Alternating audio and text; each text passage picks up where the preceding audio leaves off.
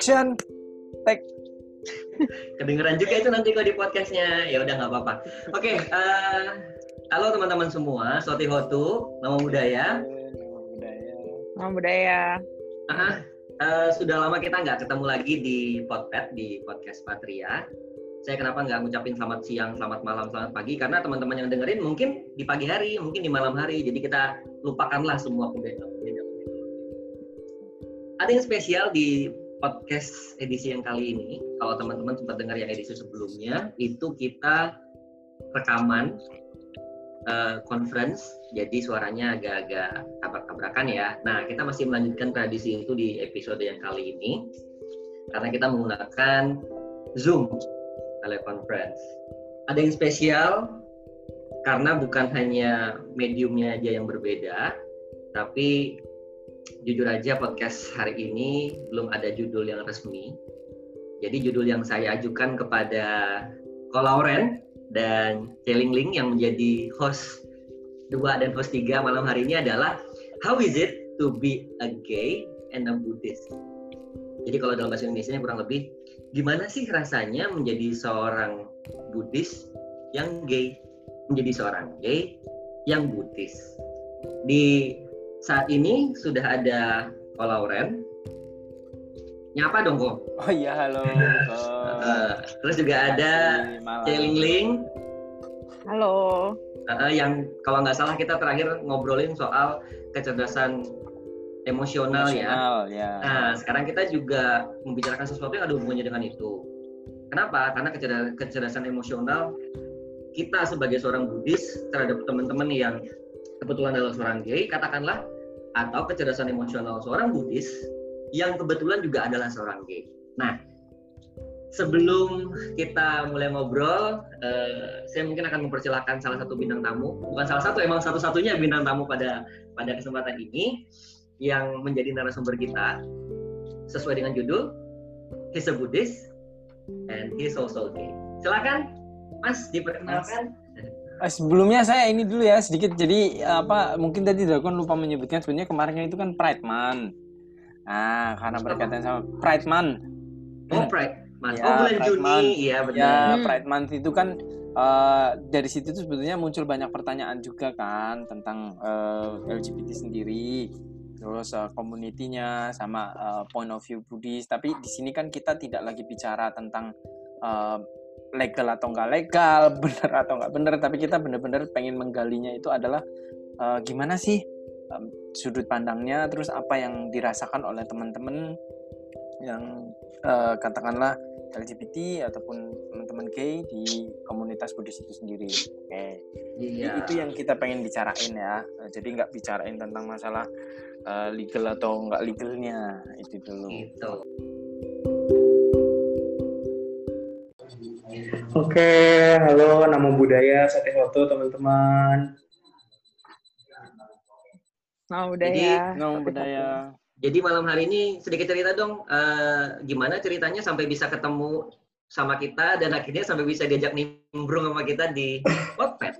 podcast Oke, jadi pertama kali ketemu kayaknya sama Koloren sama Celingling waktu itu kebetulan organisasiku, Iya. salah satu organisasi advokasi uh, komunitas LGBT untuk advokasi isu-isunya, banyak uh, baik isu sosial terutama. Waktu itu ngadain uh, semacam webinar mungkin ya, Ya, bukan, bukan ya, webinar ya. sih, diskusi online. Diskusi online. diskusi online terkait uh, pengalaman teman-teman yang belajar tentang agama Dharma, Hindu dan Buddha terutama di Indonesia yang berhubungan dengan seksualitasnya. Kalau dari dari komunitasku sendiri, dari organisasiku sendiri, uh, peng- diskusi online tersebut lahir karena memang sudah banyak mulai kajian terkait mm, mencoba men- mencari tahu mengungkap lebih lanjut kehidupan spiritual teman-teman uh, komunitas LGBTIQ di Indonesia. Cuma kebanyakan memang yang digali adalah teman-teman dari agama Abrahamik, Islam, Kristen, dan Katolik. Terus kemudian kami mencoba untuk melihat gimana sih kalau dari agama selain uh, agama Dharma. Begitu. Oh begitu. Terus Oke. tiba-tiba ya Celingling dan Koloren menghubungi saya dan akhirnya hadirlah di sini. Oke. Jadi kalau boleh tahu tadi kan eh, Mas bilang sedang aktif di advokasi. Kalau boleh tahu mengadvokasi atau aktif mengadvokasi udah cukup lama kah atau gimana? Uh, kalau aku gabung di organisasinya ini sekitar dua tahun sih dari Oktober 2018. Hmm. Cuma kalau organisasinya sendiri sudah berdiri sejak tahun 2008. Mm-hmm. Ulang tahun kami 31 Maret 2008. Mm-hmm. Uh, gerakannya masih di regional, tapi kami berkoordinasi dengan gerakan nasional, mm-hmm. uh, dengan kelompok-kelompok lain di daerah-daerah dan provinsi lain. Mm-hmm. Uh, untuk yang diperjuangkan sebenarnya adalah edukasi sih, lebih ke edukasi dan kampanye uh, mm-hmm. ke masyarakat luas bahwa uh, mencoba untuk mematahkan stigma dan stereotip yang ada di masyarakat terkait komunitas LGBT kayak gitu. Hmm. Oke. Nah, jadi untuk teman-teman yang dengar, jadi saya coba untuk menggarisbawahi istilah advokasi. Kenapa sih kok uh, teman-teman yang LGBT, yang lesbian, gay, bisexual, and transsexual, mungkin juga ada uh, asexual dan uh, queer misalnya, itu perlu advokasi. Kenapa? Karena mereka sering kali, atau mungkin sampai sekarang, selalu mendapatkan stereotip yang negatif, stigma yang negatif, dan selalu dicondongkan ke hal yang negatif. Kenapa? Karena pada dasarnya orang itu mau uh, heteroseksual kayak, mau homoseksual kayak, dia kalau baik ya baik, kalau mau buruk ya buruk. Nah, masalahnya masyarakat kita, terutama di Indonesia, atau bahkan yang ada di sekitar kita sendiri, itu masih sering melihat bahwa uh, teman-teman kita yang LGBT itu negatif-negatif mulu lah. Padahal sebenarnya kan nggak seperti itu gitu. Makanya diperlukan advokasi. Nah, mungkin uh, bisa dibilang sebuah karma baik juga kita bisa ketemu sama masnya hari ini. Jadi kita bisa dapat sudut pandang dari seorang yang Buddhis dan gay. Kenapa? Karena kalau dari pengalaman saya sendiri, pengalaman saya dengan teman-teman saya itu bahkan uh, mereka menjadi seorang Buddhis, deep down inside mungkin mereka adalah seorang gay dan mereka kebingungan bagaimana harus menyikapi itu, bagaimana merespons itu, mereka nggak ada temen yang mungkin khusus sesama Buddhis katakanlah. Jadi dalam lingkungan wihara sendiri mereka seperti tidak ter apa ya tidak terfasilitasi, tidak ada uh, terakomodasi. Nah, kira-kira untuk hal ini sebelum saya lanjut ke Masnya, Koloren kira-kira sepanjangan Koloren sebagai kakak senior para remaja Buddhis nih misalnya tokoh pembina dan pengayom nih. Kira-kira uh, apa sih yang dihadapin oleh generasi muda Buddhis yang selama ini koko temuin? Yang saya tahu kan mereka mau curhat tapi bingung curhat sama siapa. Mau curhat takut curhatnya bagaimana, takut dijatuhin dan segala macam. Nah menurut Koloran gimana sih? Ya, ya saya sih saya pribadi hmm, adalah pernah ketemu dengan beberapa teman juga yang memang juga punya orientasi uh, berbeda. Waktu itu mereka juga uh, secretly biasanya kan mereka akan diam-diam untuk coba cari tahu siapa yang kira-kira uh, istilahnya friendly dengan dengan hal-hal seperti ini. Dan saya sendiri juga ada uh, satu teman uh, kalau ini memang dia lesbian ya sempat nanya tentang sudut pandang dan lain-lain. Bagi saya sih memang yang yang menjadi concern kalau menurut saya itu adalah ya balik lagi saya setuju sekali untuk bagaimana agar oh, teman-teman kita, terutama teman-teman Buddhis itu bisa punya satu sikap ataupun sudut pandang yang um, apa ya istilahnya yang clear, yang jernih ya, maksudnya tidak termakan oleh beberapa uh, stigma ataupun juga persepsi-persepsi yang bertebaran di luar sana. Lalu pada intinya sih saya pengennya itu kita bisa belajar untuk memanusiakan manusia apa pun uh, pilihannya itu. Terus kayak misalkan yang tadi disebut tentang advokasi juga uh, bahwa memang kita tidak memungkiri bahwa ketika mendengar teman-teman yang uh, punya orientasi seksual berbeda ataupun tidak usah uh, LGBT uh, seperti kayak misalkan yang trans waktu kemarin kan ada kasus yang juga sangat miris sekali di mana ada satu teman trans yang dibakar karena hanya karena dituduh untuk men mencopet mengambil uh, dompet itu terjadi di Tanjung Priuk dibakar hidup-hidup. Saya oh, rasa iya dan tempatnya Lingling tuh. Iya tempat, ya, tempat kamu. loh Ling. nggak denger ya? Oh iya. Itu yang menurut saya tidak sepatutnya untuk dilakukan ya. Hmm, makanya sesi seperti ini sangat penting uh, untuk bisa mungkin membagi pandangan bagi teman-teman yang mungkin juga punya orientasi seksual berbeda, yang memang punya orientasi seksual seperti uh, eh, LGBT itu sendiri uh, bisa punya ketemu komunitas yang pas lah istilahnya. Uh, saya rasa di situ sih uh, lebih penting ke edukasinya itu. Nah, definisi komunitas yang pas di sini uh, mungkin maksudnya adalah komunitas yang mengakomodasi dan tidak melakukan judgement ya, mungkin ya, seperti ya, itu. Ya, Jadi ya, ya Eh, banyak ada ada ada satu logical fallacy yang muncul di masyarakat bahwa kalau kita tidak eh, anti terhadap sesuatu, berarti kita sama dengan mendukung sesuatu. Nah, padahal sebenarnya kan ah, ada iya, perbedaan iya. antara anti, netral, dan iya. mendukung, kontra, netral, dan pro. Nah, selama ini gara-gara kita terbiasa dengan pola pikir orang di luar sana, jadi ada yang bilang, kita ambil contoh lah vegetarian. Nah, kalau kamu itu tidak anti makan daging, berarti kamu uh, vegetarian dong, misalnya. Tidak anti makan daging.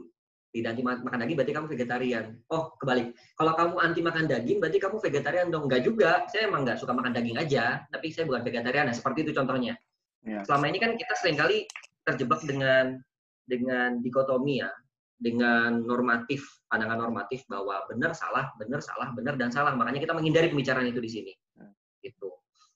Kalau uh, sejauh ini kita kembali ke Mas bintang tamu. Kalau sejauh ini, oh masih lagi sibuk nggak apa-apa nggak apa-apa. Kalau masih sibuk nggak apa-apa. Nanti kalau sudah baru kasih tanda aja ke kita. Oke, okay. kalau kita lanjut lagi ke uh, apa ke Dokter Lingling deh. Kalau misalnya Lingling sendiri ada nggak sih uh, personal experience atau ya mungkin pandangan-pandangan mengenai ini? Apalagi kan dirimu adalah seorang dokter. Ya, Ya, kebetulan aku juga um, mungkin termasuk yang ini ya kok. Um, aku jadi koko ya. Ya, jadi aku juga termasuk Koko yang um, Koko Dragon ya. Aku juga termasuk yang um, di sekitar aku cukup banyak ya ada dari teman uh, di kampus, di lingkungan yang sekarang, yang saat ini gitu ya. Aku juga ada beberapa yeah. teman yang um, kebetulan cowok sih ini, cowok yang gay gitu, yang ternyata dan ini semua teman-teman dekat aku gitu. Ternyata aku sangat cocok dengan teman-teman yang um, seperti itu karena sangat memahami. Biasanya menurut aku sih teman-teman itu sangat memahami. Dan aku maksudnya gini dia dia sendiri nggak open nggak nggak terang-terangan. Nggak semua nggak semua dari mereka itu open terang-terangan um. Uh, apa namanya nggak open terang-terangan gitu ya tapi kan kelihatan gitu. gitu. Ya nggak come uh. tapi kan kelihatan ya kok ya maksudnya. Dan yeah so far sih menurut aku nggak masalah toh selama ini asik-asik aja kita berteman gitu kan. Dan mm. menurut aku nggak penting apa apa orientasi seksualnya uh, mereka tapi selama dia menjadi orang yang baik dan jadi teman aku yang baik gitu ya dan dan sebagai manusia juga menurut aku sebagai sebagai teman juga mereka sangat baik jadi aku nggak masalah gitu. Hanya saja aku juga ngerasa kadang ya dia kan gak cuma berteman sama aku jadi teman-teman aku yang lain itu juga suka merasa seperti uh, ya adalah uh, apa ya mungkin semacam ejekan-ejekan yang mungkin biasa disebut homofobik gitu ya itu itu sering banget terlontar dari teman-teman teman-temannya dia juga teman-teman aku juga gitu. Jadi aku kadang-kadang merasa seperti ini sebenarnya nggak mesti nggak mesti kayak gini gitu kita nggak perlu membahas soal itu kita bisa berteman dengan baik gitu. Ini teman baik juga sama-sama teman dekat tapi beberapa orang ada yang suka nyeleneh bercanda seperti itu gitu oh itu sih yang kadang-kadang aku ngerasa kayak apa ya kita uh, kurang menghargai lah gitu. Kurang menghargai dalam artian apa mengolok-olok begitu atau me, menghina. Iya iya iya. Ya semacam begitulah menyeleneh gitu ya. Uh-uh. Atau membuat ungkapan-ungkapan yang sebenarnya sifatnya itu merendahkan ataupun juga sifatnya yeah. kayak ya lebih cenderung juga lebih sudah menghina lah istilahnya. Hmm. Saya rasa itu. Untuk merendahkan condescending kan beda sama yang ngomong biasa ya. Hmm. Nah kalau sekarang uh, uh, kembali ke Mas bintang tamu nih. Jadi kalau sejauh ini karena uh, Mas juga aktif di advokasi, kira-kira wihara itu komunitas Buddhis itu sudah menjadi safe space belum sih untuk teman-teman yang LGBT atau masih panjang jalannya? Oh oke. Okay. Jadi sebenarnya kalau untuk komunitas Budi sendiri di, di lingkungan teman-teman komunitas LGBT di Indonesia uh, sudah dikenal luas bahwa uh, Buddha sebagai sebuah uh, ajaran itu tidak diskriminatif terhadap teman teman-teman LGBT dan banyak hmm. yang banyak yang merasa bahwa kayak punya harapan terhadap uh, agama Buddha sendiri untuk memberikan uh, setidaknya penerimaan lah terhadap kehadiran teman-teman LGBT kayak gitu. Mm -hmm. Cuma kalau misalnya secara personal, wihara sebagai sebuah komunitas gitu ya, mm -hmm. uh, variatif variatif sih memang variatif. Mm -hmm. Pasti experience setiap orang berbeda-beda. Mm -hmm. Untuk aku sendiri, experience yang aku dapatkan selama di wihara, karena aku nggak nggak nggak openly nggak openly say that I'm gay juga di wihara sebenarnya. Iya. Yeah. Uh, dan kenapa kenapa dan kenapa aku tidak openly tidak openly say that I'm gay di wihara mm-hmm. karena memang agak kurang nyaman sih. Aku pribadi oh. aku merasakan kurang nyaman karena uh, kayak balik tadi kayak Jeliling bilang bahwa uh, beberapa kali memang bercandaannya masih ada yang homofobik, transfobik kayak mm-hmm. gitu meskipun sebenarnya kalau aku pribadi merasakan beberapa kali pengalaman diskriminatif dan pengalaman tidak mengenakan memang hadir dari uh, umat yang gimana ya bilang ya? Aku di luar wihara. Bukan umat umat umat oh. yang lebih senior misalnya kayak gitu. Oh, orang-orang uh, generasi lama. Iya, generasi lama. Kayak gitu sih kebanyakan. Meskipun ya nggak sedikit juga teman-teman uh, muda-mudi juga yang uh, mungkin masih terjebak di tadi stigma terhadap teman-teman LGBTIQ sendiri kayak gitu. Cuma baik lagi overall secara keseluruhan agama Buddha sebagai sebuah institusi keagamaan uh, sudah dikenal luas oleh teman-teman LGBT sebagai uh, agama yang ramah terhadap kehadiran teman-teman komunitas dan akhirnya banyak juga teman-teman komunitas yang tertarik untuk mempelajari agama Buddha. Kayak gitu sih pengalaman aku. Hmm. Dan di sisi lain kan dan di sisi lain kan kita sudah tahu sama-sama bahwa yang namanya uh, apa namanya penyebaran itu kan tidak ada dalam Buddhism kan ya tidak ada kegiatan aktif untuk mengajak orang masuk sebenarnya mm-hmm. jadi benar-benar atas keinginan dan kesadaran sendiri bahkan dari pengalaman saya Buddhis sejauh ini lebih sering ketemu uh, sebutan atau anggapan bahwa menjalani pola hidup yang Buddhis tidak perlu menjadi seorang Buddhis. Kan begitu ya? Betul. Betul betul. Oke. Okay. dan uh, kalau misalnya uh, dibandingkan dengan saya nggak tahu di kotanya Mas dengan di kota-kota lain apakah sudah punya perbandingan? Bagaimana cara komunitas Buddhis itu memperlakukan atau berinteraksi dengan teman-teman yang gay katakanlah tapi kira-kira sejauh ini ada gambaran nggak? Biasanya kan teman-teman di advokasi kan ada hasil-hasil studi dan segala macam tuh ya. Nah, kira-kira ada gambaran lebih lanjut nggak? Uh, kalau misalnya bagaimana persepsi umat Buddha terhadap komunitas LGBT antar kota memang belum banyak sih kok. Karena uh, memang baik lagi kayak di aku di awal sebutkan karena Indonesia kan bisa dibilang uh, ya faktanya adalah di Indonesia mayoritasnya adalah Muslim jadi kebanyakan penelitian-penelitian yang dilakukan itu persepsi uh, umat Muslim terhadap komunitas LGBTIQ di Indonesia seperti mm. itu. Uh, cuma ke, dan ya penelitian-penelitian terkait dengan persepsi umat Buddha di Indonesia terhadap komunitas LGBT di Indonesia memang tidak banyak. Bahkan hmm. aku bisa bilang tidak ada sih oh. untuk hmm. datanya. Tidak ada untuk saat ini. Cuma kalau dari pengalaman aku, eh, bagaimana interaksinya, bisa dibilang nggak banyak sih, nggak banyak, nggak banyak. Aku tidak banyak berinteraksi, tidak tidak banyak bermelanglang buana ke Indonesia, okay. jadi tidak bisa begitu banyak membandingkan. Cuma overall kayaknya sama, hampir sama sih. Bersama hampir ya? sama sih persepsi sama behaviornya, behaviornya. Uh, Untuk hal ini uh, uh, istilahnya dari teman-teman menganggap dalam tanda kutip mengecewakan hmm. atau masih atau mungkin punya harapan tertentu. kalau kalau dari teman-teman, kalau kami dari komunitas ke umat Buddha gitu maksudnya aku ya. Ya, soalnya gini, iya. saya juga punya kan uh, selain Mas juga uh, satu teman juga yang yang gay, dia juga sangat aktif. Dia aktivis bahkan boleh dibilang karyanya itu karya sosialnya itu memang lu, sudah luar biasa. uh, dia sendiri juga memang mendalami ilmu kejiwaan lah, sangat-sangat punya background uh, akademisnya juga luar biasa untuk penelitian tentang hal ini. Nah, dia sendiri sempat sih ngomong ke saya waktu itu karena dia tahu saya aktif, aktivis organisasi Buddhis dia kasih omongannya gini gimana sih ini teman-teman Buddhis secara doktrin dalam tanda kutip kan memang uh, yang seperti tadi Masnya bilang bahwa itu kan cenderung lebih ramah ya, maksudnya tidak terlalu, hmm. maksudnya tidak terlalu banyak kontroversi lah istilahnya untuk mengenai hal ini. Tapi kok uh, secara hmm, community realnya orang-orangnya itu masih banyak ya tadi yang tadi Ling Ling bilang homofobi, terus masih kemakan persepsi-persepsi yang tadi. Nah itu Jadi gimana? Apakah ada apakah, apakah ada selisih atau ada kesenjangan antara yang diharapkan dengan yang terjadi di lapangan? Atau misalnya? memang ada ekspektasi lain lagi iya. oh, ke depannya? Okay. Kalau, iya, kalau kalau ekspektasi sebenarnya dari awal dari awal teman-teman di komunitas LGBT se Indonesia memang kami tidak pernah menaruh ekspektasi sih ke komunitas hmm. uh, ke institusi agama kayak hmm. kayak gimana ya? Memang kayak didikannya kayak kayak baseline-nya bahwa kami memang ya udah nggak bisa nggak nggak usah bawa nggak usah basisnya nggak usah bawa dari agama aja karena memang hmm. pertama kali datang ke sini kan bukan yang diperjuangkan bukan uh, melihat dari sisi spiritualitas atau keagamaan, yeah, yeah, dari yeah, sisi kebijakannya.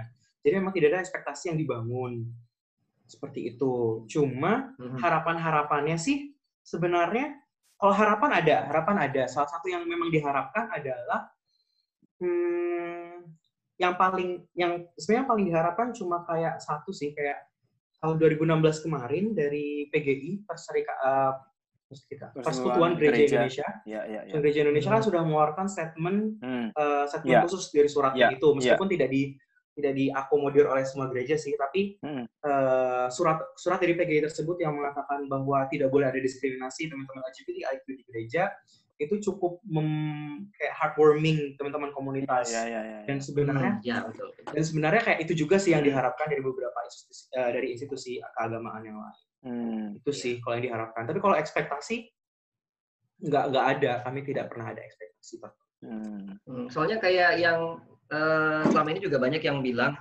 ini ini benar-benar orang dari luar lingkungan Buddhis sih kan mereka melihat Buddhism itu sebagai bagian uh, budaya di Thailand misalnya Uh, di Thailand itu sendiri kan tradisi lady boy juga cukup mengemuka tanpa ada hmm. tanpa ada apa namanya tanpa ada penolakan masyarakat. Apalagi kemarin kalau nggak salah ada satu serial Netflix baru judulnya Fathers yang main itu ah. PJ Ut atau siapa laki-laki dua. Nah dalam satu adegan itu dia pemberkatan nikahnya diberkahi oleh Bante. Jadi kan hmm. orang punya persepsi oh ternyata uh, Buddhism memang mengakomodasi itu. Secara waktu kita lagi-lagi nggak ngomong iya, soal waktu itu Taiwan kan juga pernah kon waktu yang berita Taiwan itu melegalisir uh, melegalkan yang lesbian kan uh, iya yang lesbian itu kan juga ada itu dan itu memang dilakukan jadi jauh sebelum jauh sebelum ada legalisasinya yang di Taiwan itu yang saya tahu uh, pernikahan antara dua perempuan itu disaksikan oleh seorang biksuni ya.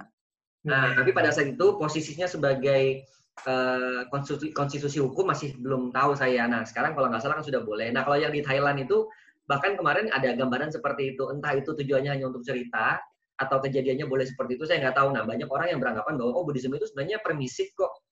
Permisif itu apa ya? Permisif itu tidak melarang atau santai-santai aja santuy-santuy aja sama uh, eh, LGBT gitu nah padahal sebenarnya uh, ternyata di dalam lingkungan wihara sendiri lingkungan umat Buddha sendiri terutama yang orang-orang lebih senior generasi-generasi lama itu masih punya pandangan yang lumayan jadul gitu ya dan dan sekali lagi seperti yang saya bilang di awal, tidak menutup kemungkinan teman-teman yang dengar saat ini mungkin ada yang uh, juga diskret. Diskret itu artinya ya menutupi identitas, kemudian masih belum berani ngomong dan seterusnya. Ya wajar aja karena pengalaman mungkin kalau orang juga pernah ngalamin pengalaman saya waktu di wihara pada saat memberikan sharing dhamma mengenai Buddhism and sexuality, kemudian mem memantik pembicaraan dan diskusi. Ternyata ada. Akhirnya dia merasa somehow ya saya nangkapnya dia merasa lega bahwa ada orang yang tahu dan bisa menerima dia. Jadi wihara itu bisa menjadi lingkungan yang nyaman buat dia. Secara pribadi saya ngerasa oh ya bagus-bagus saja. Tapi kan saya berbicara sebagai seorang pribadi yang kebetulan ngomong di wihara bukan sebagai orang yang urus wihara kan beda ceritanya gitu ya mungkin juga eh, semoga dengan episode kali ini nanti bisa membuat diskusi antara kita semua antara teman-teman yang uh, Buddhis dan permisif terhadap LGBT maupun teman-teman yang mungkin masih punya pandangan mengambang mengenai LGBT. Itu ya, kalau Loren ya? Iya, iya, iya. Mungkin juga menarik untuk menggali dari masnya lagi mengenai pengalaman-pengalaman apa sih yang yang sudah pernah dirasakan istilahnya yang mungkin baik yang friendly ataupun enggak di komunitas Budi hmm. sendiri. Oke. Okay. Uh, kalau kalau yang friendly sih, kalau yang friendly beberapa uh, selain jadi aku selain gabung di uh, organisasi advokasi LGBT, aku juga gabung di organisasi untuk peace promoting. Waktu itu kebetulan organisasi aku juga main ke wihara untuk mengenalkan agama Buddha ke teman-teman yang non Buddhis dan memang pertanyaan dan kebetulan waktu itu pertanyaan yang hadir adalah terkait pandangan uh, agama Buddha dan LGBT kayak gitu. Dan uh, yang bikin seneng adalah di situ salah satu perwakilan dari wiharanya yang kebetulan adalah temanku juga memang mengungkapkan bahwa ya di Buddhis uh, bahwa agama Buddha tidak mendiskriminasikan tidak ada tidak ada penolakan terhadap eksistensi LGBT dan gak masalah juga ketika teman-teman LGBT mau masuk WH dan melakukan puja menjadi umat Buddha itu salah satu hal yang cukup heartwarming untuk aku.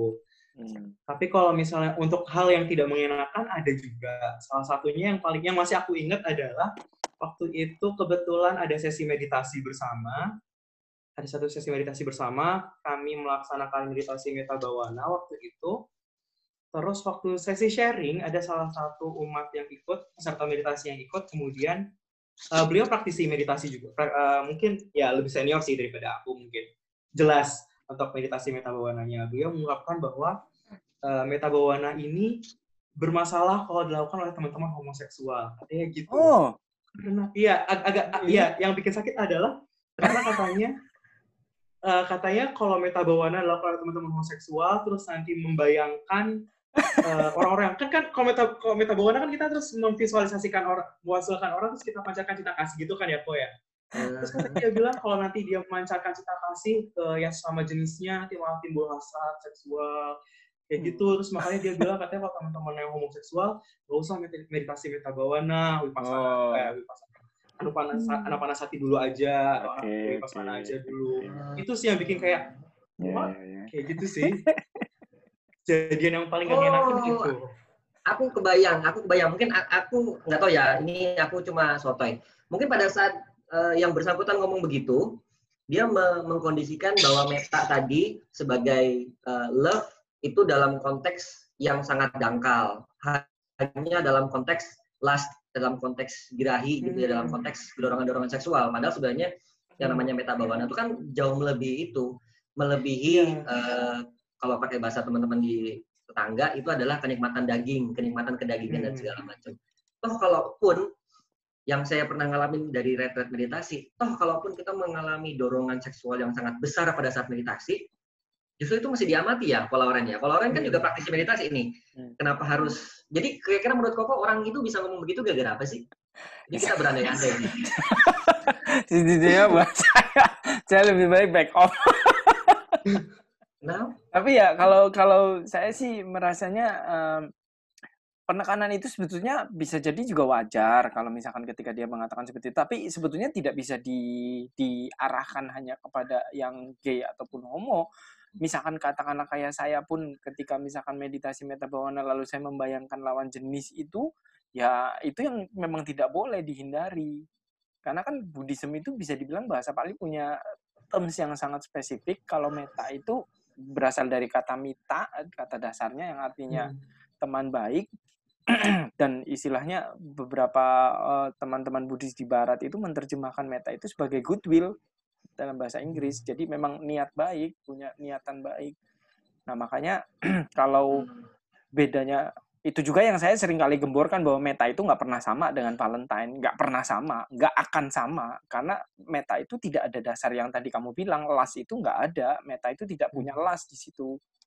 Makanya memang kalau dalam teknik berlatihnya itu sangat tidak dianjurkan apalagi bagi pemula itu untuk langsung me me membayangkan ke yang lawan jenis karena pasti nyasar nanti. Oh, berarti berarti di sini ada mungkin ada ya ada dari apa yang disampaikan dan background yang disampaikan seperti apa gitu kali ya. Ya, ya. ya. Nah, ini sih menarik, menarik oh, juga sih. Aku ada ada pertanyaan deh. Ya, boleh, boleh. Ke, ke Mas ya, boleh ya. Hmm. Mungkin gini kali ya, karena ini juga yang aku suka dengar dari teman-teman teman-teman di lingkungan uh, gimana ya. Jadi teman aku yang gay ini kan aku juga punya lingkungan uh, di sekitarnya gitu ya. Nah teman-teman hmm. yang lain pada saat teman yang gay aku ini nggak ada, dia akan berpendapat bahwa harus hati-hati gitu misalnya, karena uh, apa namanya nafsu seksual atau libidonya seseorang yang homoseksual ini biasanya dianggap sebagai berlebihan uh, dibandingkan iya. dibandingkan yang heteroseksual gitu. Iya, Padahal iya, menurut iya, iya. aku pemahaman aku sendiri ya homoseksual dan heteroseksual ini cuma beda orientasi seksualnya hmm. aja gitu. Tapi untuk uh, nafsunya itu mungkin ya depends dari orangnya masing-masing gitu karena menurut Mas sendiri gimana ya Mas ya kalau ada persepsi itu itu sering banget tuh jadi mungkin uh, walaupun kayak iya. aku misalnya teman aku yang gay cowok dan aku cewek terus dia suruh ya lu tetap masih hati-hati lah kalau misalnya main sama dia begini begini gitu maksudnya menurut aku itu berlebihan banget gitu soalnya. Kalau saya boleh elaborasi dikit mungkin benar nggak link? Ya, maksudnya jadi gini, uh, Mas. Uh, apakah benar nggak misalkan uh, saya saya punya teman misalkan yang gay, terus karena saya juga cowok, awas nanti dalam tanda kutip diserang. Hmm. Apakah? Ya itu salah satunya kok. Tapi ya kan, ya kan? lain itu oh, jadi jadi ya. maksudnya gini kok. Nafsu birahinya juga lebih iya, dibandingkan ya, yang ya, ini ya, gitu dianggapnya. Ya. Karena kan banyak juga istilah framing pemberitaan yang kalau saya lihat itu kan juga seolah-olah itu membuat bahwa memang orang-orang itu ya kayak gitu. Artinya nggak terkendali. Stigmanya jadi akan, akan nyerang nah, siapa aja, itu. ya akan nyerang siapa aja. Gitu. Kata, kata kuncinya tadi kalau sudah bilang bahwa framing media kok. Karena oh, gitu memang gitu ya?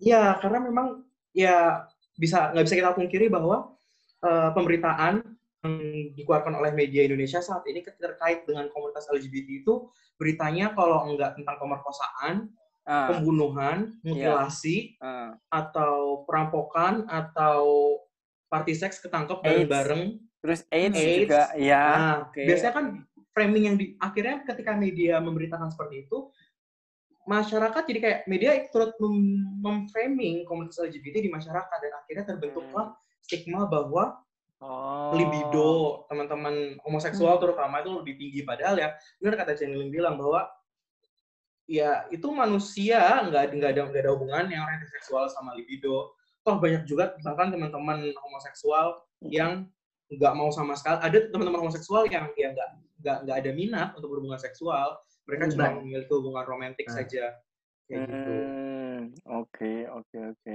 platonic platonic love platonic hmm, platonic love oh, platonic yeah. love oke okay. platonic gitu iya. yang aku menarik itu sebenarnya gini tadi sebenarnya ada ada ada underline-nya adalah kalau katanya dokter Lening tadi, mau orientasi seksualnya apa aja, kalau dia emang punya dorongan birahi yang tinggi, ya pasti akan tinggi gitu katakanlah. Kalau misalnya dia, walaupun dia gay, tapi kalau dia memilih untuk tidak mengakomodasi keinginan itu nggak akan terjadi kan. Saya ada teringat satu, barusan banget kan ada pejabat desa di Nusa Tenggara Timur yang adalah seorang transpuan kan. Oh iya. Mm. Nah, satu satu kalimat yang satu kalimat yang saya saya ingat banget adalah menahan diri untuk tidak melakukan aktivitas seksual itu bisa, bisa banget tapi menahan diri untuk tidak menjadi merdeka itu yang susah. Nah, jadi sebenarnya poinnya di sini adalah um, teman-teman yang non gay katakanlah yang heteroseksual itu selalu melihat uh, sesuatu dari sudut pandang satu aja, tapi nggak melihat sudut pandang yang lain. Ketika ada ada orang yang punya masalah struggle dengan identitasnya, identitas seksualnya, kenapa harus selalu ditempel-tempelkan dengan orientasi seksual, dengan dorongan seksual, libido dan segala macam. Dan kalau nggak salah kan, kalau saya salah di, di, diklarifikasi ya, antara orientasi seksual, identitas seksual, dan preferensi seksual itu kan hal yang berbeda. Tapi orang sering kali melihatnya sebagai satu hal yang sama ya. Kira-kira Masnya bisa bantu nggak menjelaskan lebih lanjut mengenai apa sih bedanya orientasi, preferensi dengan identitas seksual? Hmm. Oke, okay. Jadi uh, kalau misalnya di teman-teman komunitas sendiri, kami memang kayak sudah punya panduan terkait bagaimana kemudian memperkenalkan identitas seksual ke uh, masyarakat luas, masyarakat luas, terutama untuk ke diri sendiri sih sebagai upaya coming in atau penerimaan diri kayak gitu. Nah, identitas seksual sendiri, identitas seksual ini adalah kayak payung besarnya. Identitas seksual ini setara dengan misalnya identitas uh, identitas sosial kita identitas sosial kita kan uh, mungkin sukunya, hmm. uh, suku Jawa, suku Sunda, ya, ya, ya, ya. dan seterusnya, status sosial, uh, kelas menengah, menengah atas, menengah ke bawah. kayak gitu. Nah, identitas seksual ini adalah uh, kalau kami menggambarkannya sebagai identitas orang tersebut terkait dengan seksualitasnya. Apa sih seksualitas itu? Seksualitas itu berhubungan dengan uh, hasrat, dengan gender, dengan perasaan dalamnya, dan uh, perilaku seksualnya. Kayak gitu. Nah, kemudian dari identitas seksual ini dibuat instrumen untuk kemudian lebih mempermudah me mengeksplorasi atau mengobservasi identitas seksual seseorang. Biasanya kami gunakan instrumen yang disebut SOGI-SC. Kalau teman-teman udah pernah dengar, uh, itu singkatan dari sexual orientation, gender, uh, gender identity and expression, and sexual and sex characteristic. Gitu. Jadi biasanya at least kami ada empat komponen untuk menggambarkan identitas seksual, yaitu orientasi seksual, identitas gender, ekspresi gender, dan seks karakteristik. Nah, apa saja perbedaannya? Orientasi seks itu adalah menjawab pertanyaan kamu suka sama siapa? Kamu suka dengan gender apa? Kamu merasa cinta dengan gender apa? Baik secara romantik ataupun secara seksual. Itu diorientasi. Terus kalau gender identity, identitas gender adalah kamu merasa atau kamu berpikiran bahwa dirimu itu apa?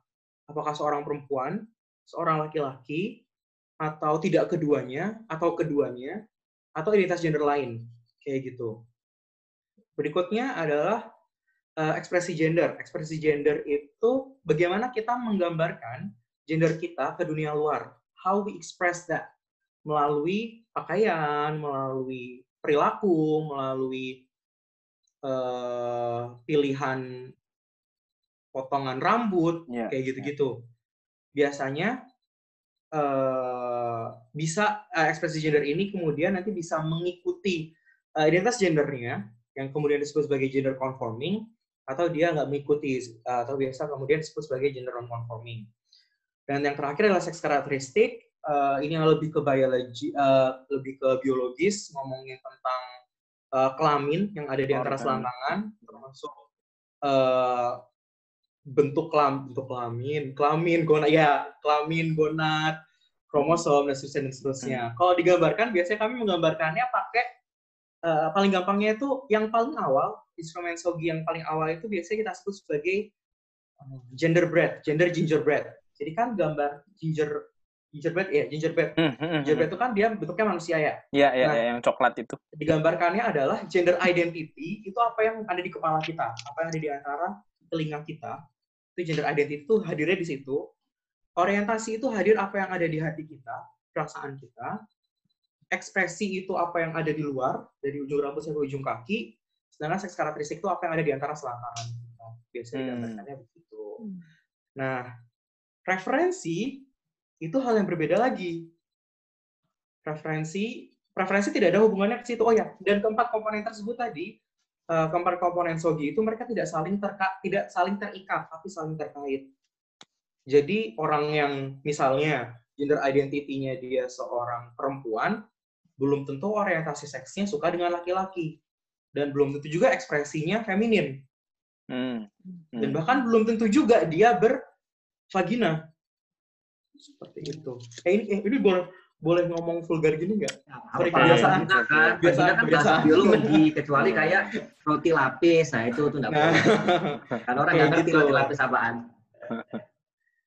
Kayak gitu. Nah, referensi itu adalah komponen lain di luar itu. Itu bagian dari uh, bagian dari seksualitas manusia. Kalau misalnya uh, yang paling dangkalnya kan ketika ngomongin preferensi adalah ngomongin fetish. Nah hmm. itu mungkin nanti Celingling bisa eksplorasi lebih lanjut tentang fetish. Tentang fetish. Uh, Fetishnya mungkin pakai baju suster misalnya. Nah, itu. Kita asumsikan yang dengar teman-teman Patria di sini itu udah mampu mendengar, memahami kalau ada yang ingin ditanyain nanti silahkan DM uh, eh, admin Patria di Instagram patria.or.id. Kalau enggak bisa Japri Koloren kalau kenal ya. Cuh. Atau Japri Celingling kalau kenal gitu. Atau, Atau Dragon. Jadi berarti kalau melihat dari yang penjelasan uh, Masnya barusan, berarti bisa lah ya, misalnya kalau misalkan saya katakan ada seorang laki-laki secara biological dia juga memang uh, laki-laki uh, uh, otomatis organ seksualnya juga laki-laki tapi mungkin kalau bicara hard ada beberapa laki-laki itu kan yang lebih lemah lembut ibaratnya. Tapi juga bukan berarti dia homo dia tetap hetero. Itu juga memungkinkan ya kayak seperti itu bisa. kan ya, ya bisa. ya. sangat mungkin kan. Jadi kombinasinya kombinasinya, kombinasinya sangat banyak beragam ya. dan Iya, biasanya iya, iya, iya. dan biasanya kami mengabarkan tiap komponen itu tiap komponen identitas logi itu sebagai spektrum.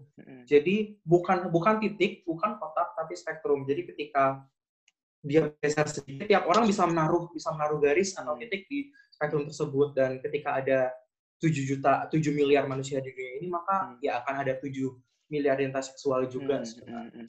Ya soalnya Hmm, sih. pertanyaan ini maksud saya penting juga kadang karena kan ada beberapa eh, gambaran yang kadang orang umum sering kali lontarkan misalkan kayak laki-laki lu kok laki-laki em, apa Ngondek gitu ya. iya misalkan Hmm. eh, terus ini selalu nanti konotasinya wah lu jangan-jangan pasti gay misalkan gitu padahal Hmm. belum tentu kan istilahnya bisa jadi memang Hmm. karena memang by heart-nya itu memang dia lebih lemah lembut isinya lebih ini tapi eh, istilahnya orientasi seksualnya ataupun preferensi seksualnya ya memang dia eh, hetero ibaratnya seperti itu Hmm. Mungkin yang lebih ngeri lagi kok sekarang berdasarkan penampilan tuh juga bisa orang bisa Ya, ngira ini loh ya, kok. ya, yang ya. misalnya Hmm. agak kayak metroseksual gitu, misalnya penampilannya yang apa sih klimis. kayak dragon eh, gitu ketat-ketat gitu kan Kan di PSBB ya, bajunya jadi merecet, kebanyakan makan. Iya, tapi maksudnya bener banget gitu kayak suka banget eh, dikaitkan kan biasanya kayak gitu dengan penampilan yang Mm. keren, Padahal cowok terus langsung Hmm. dianggapnya wah ini gay nih gitu. padahal banyak juga yang maco tapi gay. Iya. iya iya iya iya iya iya iya iya iya Dan trennya berubah terus bukan sih? Ing tren gimana maksudnya kok? iya itu apakah bisa dibilang tren Kan begini, contoh nih, pada saat dulu, katakanlah gini, eh, pada saat di era tahun, di bawah tahun 2000-an, ketika orang itu Hmm. masih belum banyak terpapar dengan dengan ekspresi seksual dari teman-teman yang LGBT dan advokasi, mereka kan cenderung untuk, eh, pertama, diskret, dan kemudian mengikuti alur sosial yang ada, dan kemudian eh, mereka ngeblend gitu ya.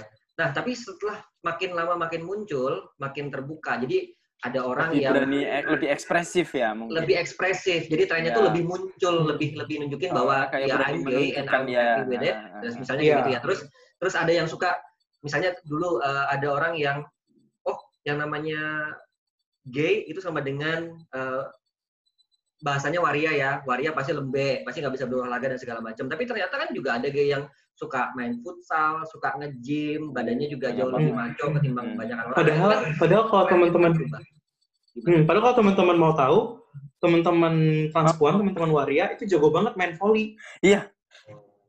mengerikan sekali Oh. smashnya Iya, Gitu ya? sekali. Iya. Kayak gitu kalau misalnya misalnya mau Oke, kalau misalnya mau bilang ngomongin tren tadi yang bilang Dragon bilang memang tren lebih terbuka mungkin memang kelihatan ya karena eh, fortunately, luckily bahwa dunia mulai eh, terbuka dengan identitas seksual eh, dengan identitas seksual yang non hetero, non cis hetero. Biasanya kita gunakan istilah cis hetero kayak gitu kan. Atau yang lebih beragam. Makanya teman-teman LGBT sendiri eh, baik di Indonesia maupun di luar memang lebih banyak yang berani untuk ekspres dirinya. Karena merasa bahwa eh, sudah merasa lebih aman sih.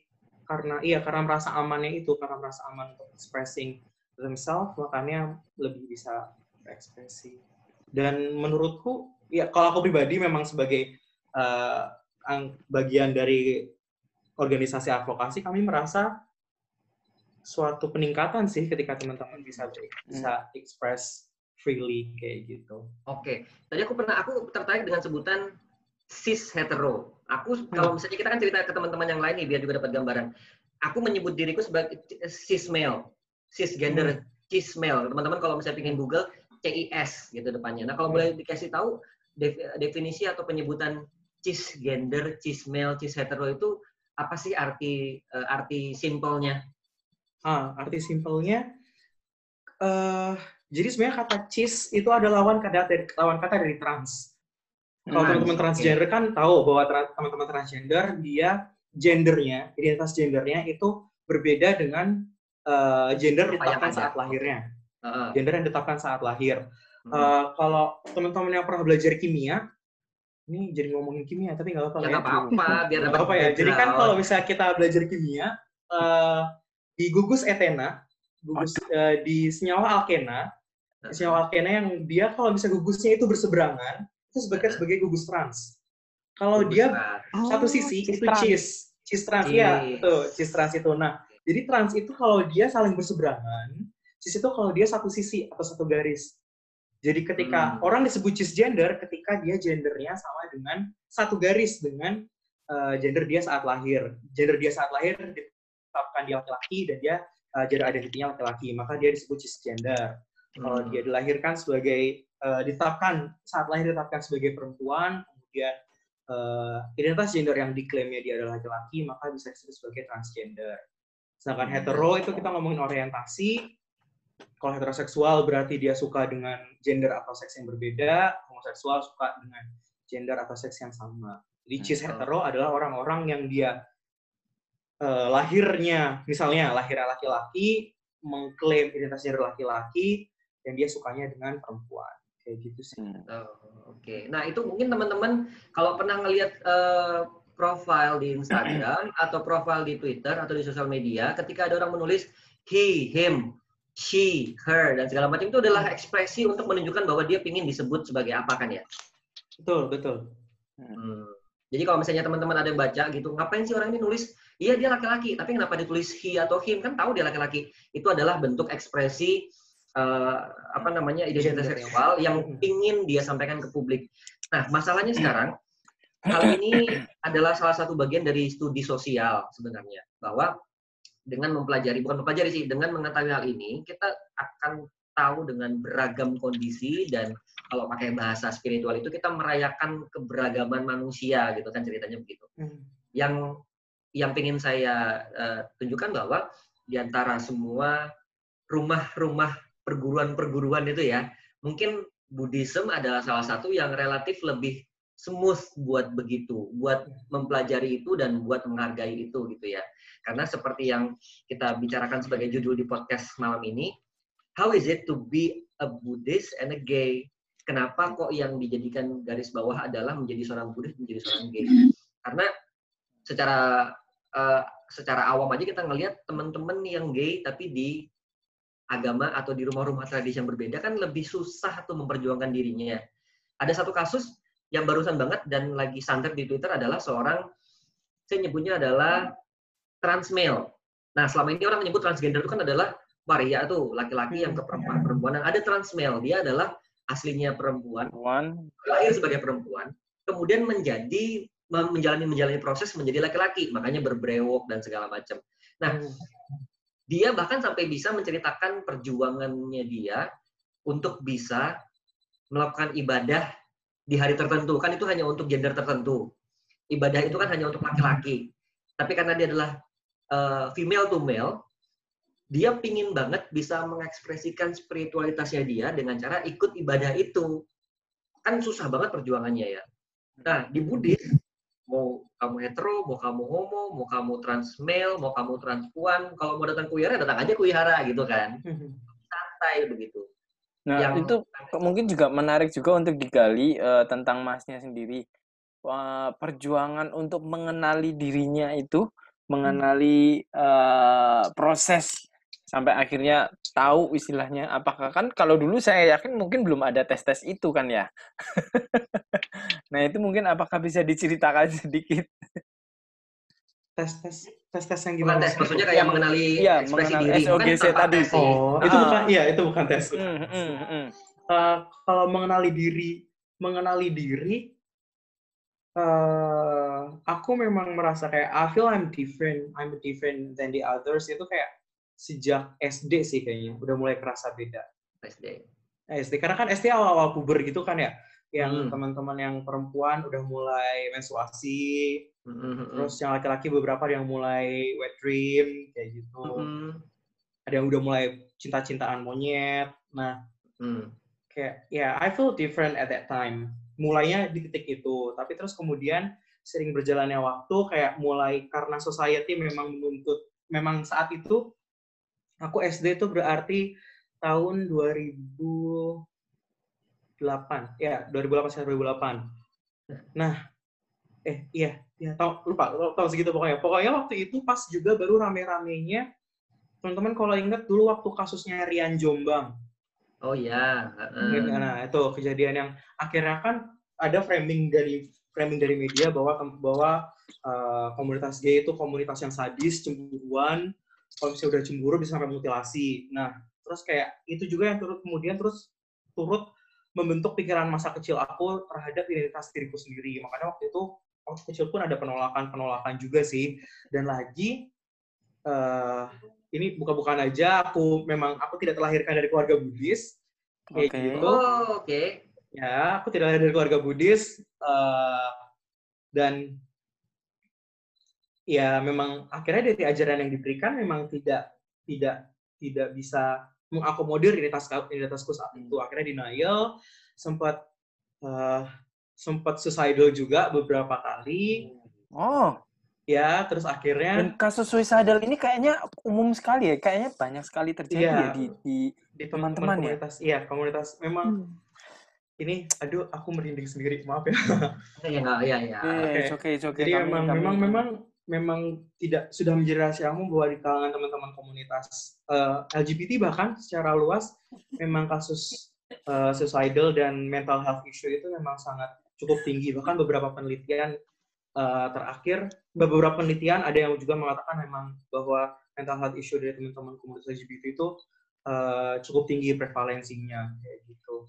Salah satunya hmm. memang yang disebabkan adalah kalau aku pribadi aku merasakan karena itu stigma yang uh, stigma yang dihadirkan di masyarakat kemudian membentuk doktrin yang akhirnya ada self stereotype, ada self stigma sendiri, membenci diri sendiri dan akhirnya kayak merasa kenapa sih aku dilahirkan kayak gitu sih beberapa hmm. cuma memang pada akhirnya dan itulah sebenarnya kemudian diperjuangkan yang yang diperjuangkan oleh kami organisasi yang gerak di isu advokasi LGBT memang kami tidak memperjuangkan untuk kami tidak memperjuangkan apa pun selain untuk mencoba menghapus stigma tersebut dan menolong teman-teman terutama teman-teman LGBT yang mungkin sampai saat ini belum bisa accepting themselves belum bisa coming in karena ya salah satu cara untuk membebaskan diri kita adalah dengan meruntuhkan stigma tersebut dan mengenali diri kita sendiri kan. Baru kemudian setelah kita bisa liberating ourselves, kita bisa liberating, liberating others dan ya bebas dari apa pun gitu sih sebenarnya harapan kami. Terus titik ya, gitu. titik puncak pe, apa misalnya pe, eh save dulu ya Ling, bentar Ling. titik uh, istilahnya di mana masnya itu sampai akhirnya oh saya merasa ternyata it's okay untuk menjadi gay gitu itu tuh ada ada di proses mana mas istilahnya bisa hmm. nggak hmm. cerita sampai akhirnya bisa ada ada penerimaan kan istilahnya penerimaan dirinya ada, itu uh, ya ya di pada saat ada momen apa yang mungkin okay. akhirnya membuat masnya kalau oh, it's okay jadi mungkin suicidal thought itu pemikiran untuk uh, bunuh diri itu jadi ya tidak muncul lagi. Hmm, kalau akhirnya titik titik titik turunnya kayak declining decliningnya itu ketika aku mulai cari-cari informasi sih, mulai internet waktu itu uh, internet mulai bisa diakses oleh diakses dengan mudah, aku mulai dapat uh, referensi-referensi terkait uh, orientasi seksual dan identitas identitas identitas seksual. Aku mulai mengenali bahwa uh, aku tidak sendiri. Itu sih yang paling yang paling yang paling aku rasakan adalah aku tahu bahwa aku tidak sendiri. Banyak orang lain di luar sana juga yang struggling banyak orang lain di sana juga yang sudah uh, accepting sudah coming in sudah menerima dirinya sendiri. Kemudian sudah memahami bahwa tidak ada yang ya ini hanya variasi ini variasi manusia saja bukan perbedaan yang kemudian harus dijudge ini benar ini salah itu sih titik akhirnya kemudian oke okay, aku bisa menerima seksualku kemudian ya akhirnya bisa membebaskan diri dari hmm. semua tersebut. Kalau dari sisi keluarga uh, tahu juga, Enggak, belum belum berani sih aku. Oke oke oke oke. Ya, tapi tapi ini sih, kalau kalau jujur jujuran ya, kalau jujur jujuran, uh, kayak mothers mother kayak ya, mungkin sense-nya pasti gitu lebih kan. kuat lah ya, iya. Kayak iya, sensitif, iya. kayak kayak lebih sensitif gitu kan. Jadi kayak aku ngerasa meskipun aku nggak uh, ngomong, coming out mereka nggak ngomong, kayaknya sih ada iya. kecurigaan tersebut. Udah. Iya. Bau-baunya. Bau-baunya kayak gitu. Dan ya, Oke, oke. Oke, Ling, silakan, Ling. Ya. aku sih tadi mau uh, tertarik sama yang hmm, tadi Mas bilang tentang uh, si Sidal Taut ya, sempat kepikiran mau sampai um, diri gitu. Nah, ini kalau dari yang aku tangkap tadi bahwa belum sampai belum sampai ke pengakuan ke lingkungan sekitar, tapi lebih ke pada saat masnya um, menyadari gitu ya. Denial. hmm, Jadi karena denial diri ya berarti. Hmm, hmm. Denial. bahkan belum sampai ada stigma dari lingkungan itu udah bikin eh maksudnya belum ada belum ada apa ya pengaruh dari lingkungan yang terang-terangan Kayak direct tahu gitu. gitu. Hmm, Ah, ah. hmm, hmm. ya berarti ini ini stigma stigma stigma stigma yang beredar ini sangat mempengaruhi banget ya. Mm-mm, mm-mm. Mempengaruhi banget sih.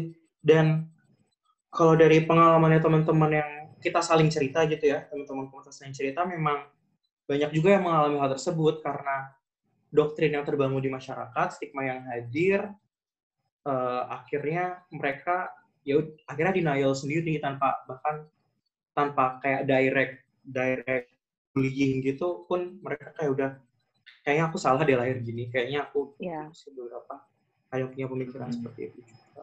Lalu Iya. saya dengar juga apakah nggak tahu ini saya juga pengen cari konfirmasi juga eh, ke masnya. Misalkan ada seseorang yang sebetulnya gay, terus lalu dia struggle nih istilahnya, dia berupaya eh, Hmm. untuk mengikuti dalam tanda kutip paradigma umum eh, bahwa harus hetero misalkan. Mhm. Kemudian akhirnya malah dia jadi kayak cenderung membenci teman-teman Hmm. gay sendiri.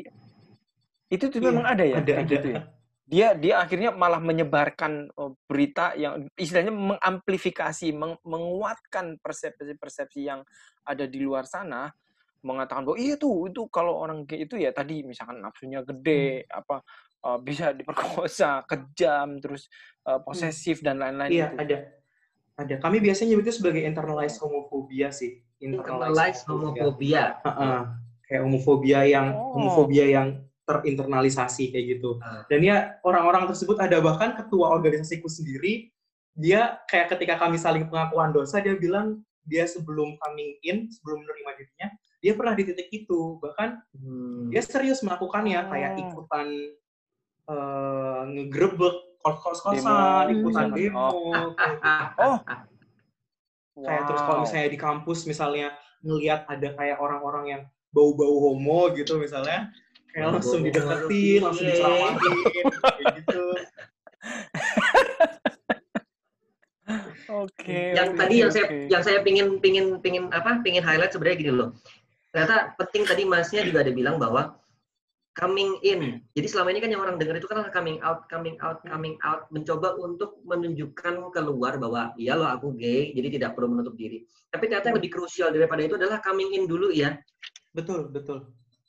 Betul untuk banget. menerima Itu yang- identitasnya gitu ya bener. Nah, itu em, apa istilahnya boleh nggak dibagikan sedikit pesan kepada teman-teman misalkan karena kan ya sekali lagi kami ini bukan bukan untuk istilahnya mas sekali lagi saya tidak berbicara masalah benar atau salah tapi kan memang ini satu fenomena ataupun kenyataan yang juga ada Em, mungkin bisa diceritakan nggak eh, berbagi tips nggak mas Ma- maksudnya kepada teman-teman mungkin yang di luar sana yang sebetulnya udah rasa-rasa nih punya eh, punya orientasi gejolak dalam hati untuk Iya, aku ini gimana sih gitu cuman ya sebetulnya itu sebaiknya itu rentetan stepnya itu kayak gimana Waduh, kalau rentetan step, tiap orang pasti beda-beda sih kok. Tiap Oke. orang pasti kan beda punya pengalaman masing-masing. Cuma yang memang paling nggak ada kayak handbooknya nggak nggak nggak ada. Ah, eh, kebetulan kalau misalnya mau dicari ada sebenarnya buku tentang kayak gender gender gender workbook. Ada Hmm. workbook itu mungkin itu oke, Sogi oke. dibahas dibahas lengkap di sana, tapi itu kan sangat teoritis ya Ah, sebenarnya bisa dibilang. hmm. Balik lagi proses oh tapi berarti Sogi itu tadi salah satu tools Iya, juga dong ya Sogi itu salah satu yang scientifically scientifically eh, oleh ahli-ahli ilmu kejiwaan itu dipakai untuk me- bisa dibilang Hmm. memeriksa lah dalam tanda kutip quote unquote gitu kan. Em, kalau untuk digunakan ahli kejiwaan untuk memeriksa enggak sih kok. Itu lebih ke instrumen Oh. untuk mengenali diri sendiri. Kayak apa ya? Oke. itu jadi Alat sebenarnya memang itu tidak itu semacam kayak itu Self semacam kayak assessment. untuk self assessment atau iya lebih self kayak Oke. lebih ke self assessment sih Sogi itu berarti kalau misalnya yang tadi kalau Lauren tanya tentang eh, kalau dia masih ragu atau kayak mau cari tahu itu melalui Sogi itu mungkin bisa Mm-mm. ini dong bisa, Bisa- mengkonfirmasi bisa gitu salah maksudnya satunya Mm-mm, bisa salah satunya kayak Ah. karena kan sebenarnya kalau aku amati sih beberapa beberapa masalah yang paling sering muncul adalah eh, teman-teman komunitas yang belum coming in itu mereka bingung mendeskripsikannya mendeskripsikan dirinya ini apa. Kayak aku ini apa sih? Aku ini sebenarnya kenapa sih? Eh, sebenarnya aku ini sebenarnya apa? Hmm. kayak gitu. Dan eh, instrumen sogi memang saat ini bisa dibilang cukup membantu sih untuk menjelaskan kamu Hmm. itu apa kayak Hmm. gitu sih kalau pengalaman aku pribadi kayak Oke. gitu Nah, mungkin mungkin juga ini eh, sekaligus ada tips yang lebih konkret tadi seperti kayak pertanyaan kalau Loren. Ketika kita ketemu teman-teman atau ada orang yang punya pertanyaan seperti itu, kira-kira the safest person to ask kalau misalnya di sekolah kan biasanya Ya, ada yang ya, namanya guru BK, tapi aku nggak Ya, sangat ya, ya. merekomendasikan ngomong sama guru BK kan. enggak enggak jangan jangan pernah apakah perlu sampai level ngomong sama psikolog atau dengan teman-teman yang iya iya makanya kalau misalnya ada yang begitu lebih baik apakah levelnya nanya ke psikolog Hmm. atau nanya ke Hmm. teman yang dipercaya tapi men- mencari orang yang dipercaya itu seperti apa jadi biar mereka tuh nggak sendirian tidak melanglang buana Oke. sendirian gitu Hmm. kalau misalnya ke siapa memang paling penting adalah ke teman ke orang terdekat sih ke orang yang paling kita percaya siapa bisa bisa saudara bisa kakak bisa adik bisa papa mama bisa temen sepermainan misalnya atau temen seper apa gitu kan? Seperti apa? Seper apa? Kayak gitu. Tapi ya memang memang memang paling penting adalah bertemu dengan orang yang bisa memastikan bisa menjadi support system kita apa pun itu. Hmm. untuk ke psikolog sendiri untuk sampai saat ini kami dari teman-teman komunitas juga masih agak kesulitan sebenarnya kok untuk mencari Terus juga atau saya mendata. lihat kalau untuk psikolog itu, sorry, itu kayaknya banyak juga yang masih bias loh. Kalau saya lihat, iya betul betul ya. iya betul Hmm. banget betul banget Iya, betul banyak banget juga yang makanya malah cenderung homofobik juga banyak, hmm, banyak sekali. Bahkan- Apalagi yang makanya kalau bahkan istilahnya ter ter ter menggunakan rujukan, ya balik lagi ke kitab suci itu. iya betul betul banget itu makanya terus kami juga sampai saat ini terus mendata eh, psikolog dan psikiater yang bisa dibilang cukup friendly ke teman-teman komunitas Iya. karena benar banget yang tadi Koren bilang bahwa banyak masih banyak psikolog dan eh, psikiater di luar sana yang eh, masih membawa normanya ketika dia berinteraksi Hmm. dengan pasien hmm. itu sih ya kalau gitu Ya, mungkin satu contohnya Ah. kan eh, satu salah satu contohnya yang case waktu itu kan adalah bagaimana asosiasi eh, kedokteran jiwa itu yang mengeluarkan statement bahwa LGBT itu adalah dikategorikan sebagai kelainan jiwa padahal Hmm, kalau yang di profesional uh, asosiasi yang di dunia itu sudah tidak lagi bahkan WHO sendiri Hmm. sudah tidak lagi mengkategorikan LGBT itu sebagai kelainan jiwa kan. Mhm. Hmm. Jadi kalau gitu mungkin saya bisa kasih sedikit ringkasan ya. Kalau ada teman-teman yang dengar yang mungkin masih punya pertanyaan dalam dirinya tentang apa. Tadi kan saran dari Masnya adalah mencoba mencari orang yang benar-benar dipercaya. Kita benar-benar yakin kalau orang itu bisa menyayangi kita apa pun kondisinya ya. Mhm. Kalau memang belum ketemu orang yang cocok untuk dijadikan teman curhat atau teman bicara, ya mungkin juga jangan asal cari psikolog juga, tapi diusahakan untuk mencoba mencari informasi, bahkan mungkin dari komunitas-komunitas yang mengadvokasi kali ya. Bener banget bener banget. Bahkan memang memang salah satu program yang digunakan memang salah satu program yang kami canangkan kami kayak salah satu Iya, program yang sering iya bener-bener kami sih. Iya. salah satu program yang sering dicanangkan oleh teman-teman yang gerak di advokasi LGBT adalah untuk menjaring teman-teman yang kesusahan untuk coming in. Jadi kayak ada peer counselor gitu sih. Oh, beberapa beberapa sudah ada peer counselornya. Eh, kalau yang di gitu- Jakarta hmm? Oh ya ini aku baru kalau mau di nanya. Jakarta di Jakarta kan organisasi yang paling gede namanya Arus Pelangi Ah, ya ya ya ya ya. Arus Pelangi tapi Arus Pelangi sendiri dia geraknya nasional Hmm. uh, Arus Pelangi itu geraknya nasional. Mhm. Uh, dia punya federasi namanya Federasi Arus Pelangi yang anggotanya adalah sekitar 17 atau 18 organisasi dari daerah dari Aceh sampai Sorong seperti itu. Jadi Uh, hmm. Kalau teman-teman yang bingung mungkin bisa langsung hubungi arus pelanginya, nanti arus pelangi bisa langsung menghubungkan teman-teman yang mungkin kebingungan dan ingin bercerita lebih lanjut ke hmm. organisasi terdekatnya. Misalnya kayak uh, di Magelang misalnya. Magelang kan Jawa Tengah. Bisa dihubungkan hmm. ke yang di Jogja atau di Semarang. Gitu. Hmm. Atau mungkin nanti yang di uh, Makassar ada juga kayak gitu oh. sih. Berhubung ada wakil ketua Patria di sini, pertanyaannya adalah ada kolauren. Jadi kira-kira kok uh, ini penasaran aja sih kalau buat teman-teman, apakah uh, Patria mungkin minimal DPP Patria adalah one of the safe space buat teman-teman ngobrol atau tidak dulu? Jadi kita kasih statement aja langsung nih. Iya sebenarnya kalau saya pribadi, ini saya pribadi ya saya tidak tidak membicarakan. Bukan waketum ya, bukan waketum ya. Ya, ya. Jadi istilahnya waktu ya kita jujur aja kan waktu ketika mau mencoba untuk mengangkat ini pun kan kita takut kontroversi yang muncul di belakangnya. Tapi ya, sekali lagi niatan saya, niatan saya itu adalah balik lagi untuk memanusiakan manusia itu apa pun preferensi apa pun uh, apa istilahnya yang diinginkan apa preferensi seksual yang diminta lah. Preferensi eh preferensi yang diminta sorry. Preferensi seksual yang dipilih ya. Lagi nggak fokus ya lagi nggak fokus ya. Adik saya soalnya lagi bicara juga takutnya suaranya masuk. Oh iya iya ya ya ya ya, ya. jadi uh, pada dasarnya sih safe istilahnya. Karena uh, sejujurnya ya memang uh, apa ya kalau cuma yang lagi pengen semoga dengan adanya podcast ini adalah teman-teman itu sudah tidak lagi atau saya berhenti untuk membuat ledekan, membuat jokes ataupun uh, apa istilahnya hinaan ataupun merendahkan teman-teman yang LGBT. Bagi saya sih hanya masalah di situ sih karena uh, kalau saya mm, gampang ya, ya kalau saya pribadi mempunyai pilihan adalah bahwa kalau memang kasih sayang itu bisa dikembangkan bahkan sama makhluk yang nggak tampak kenapa kepada uh, yang istilahnya lahir sama manusia aja pun sama manusia pun itu uh.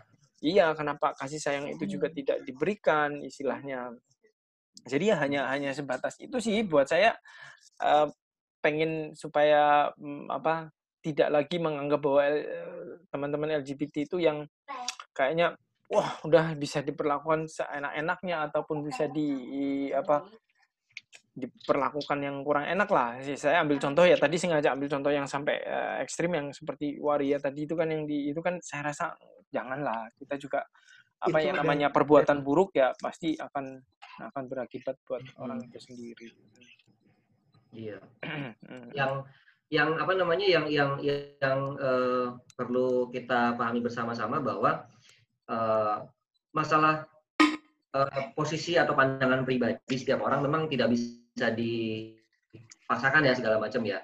Dan kita sebagai uh, teman-teman di Patria di sini juga tentu ingin menjadikan organisasi ini sebagai wadah uh, buat pemuda-pemudi Buddhis Indonesia berekspresi untuk uh, menjadi seorang generasi yang bagus, generasi yang baik dan dan bisa menunjukkan eksistensinya kalaupun ada masalah-masalah yang seperti ini, saya lihat Patria memang tidak bisa sekedar menutup mata. Karena apa? Karena kan ini adalah organisasi pengayom tuh.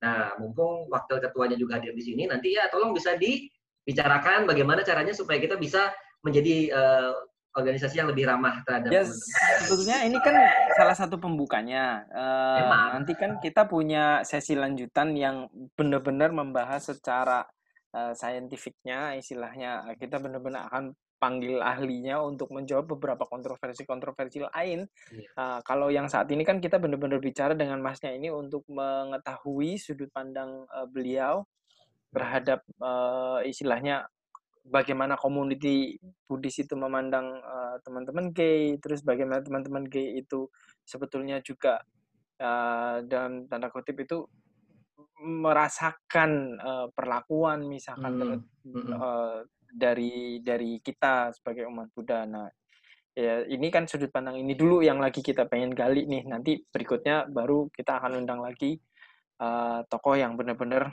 punya referensi yang cukup kuat lah, referensi ilmiah yang cukup kuat tentang uh, LGBT. Jadi teman-teman itu bisa dapat perspektif ataupun sudut pandang yang benar-benar um, menyeluruh dan juga tidak hanya berdasarkan yang tadi dibilang framing media hmm, itu. Bisa dapat informasi yang benar-benar tepat. Gitu. Oke. Jadi sebenarnya gini, um, kalau boleh tahu kok, boleh tahu nggak monitor sudah berapa menit sekarang?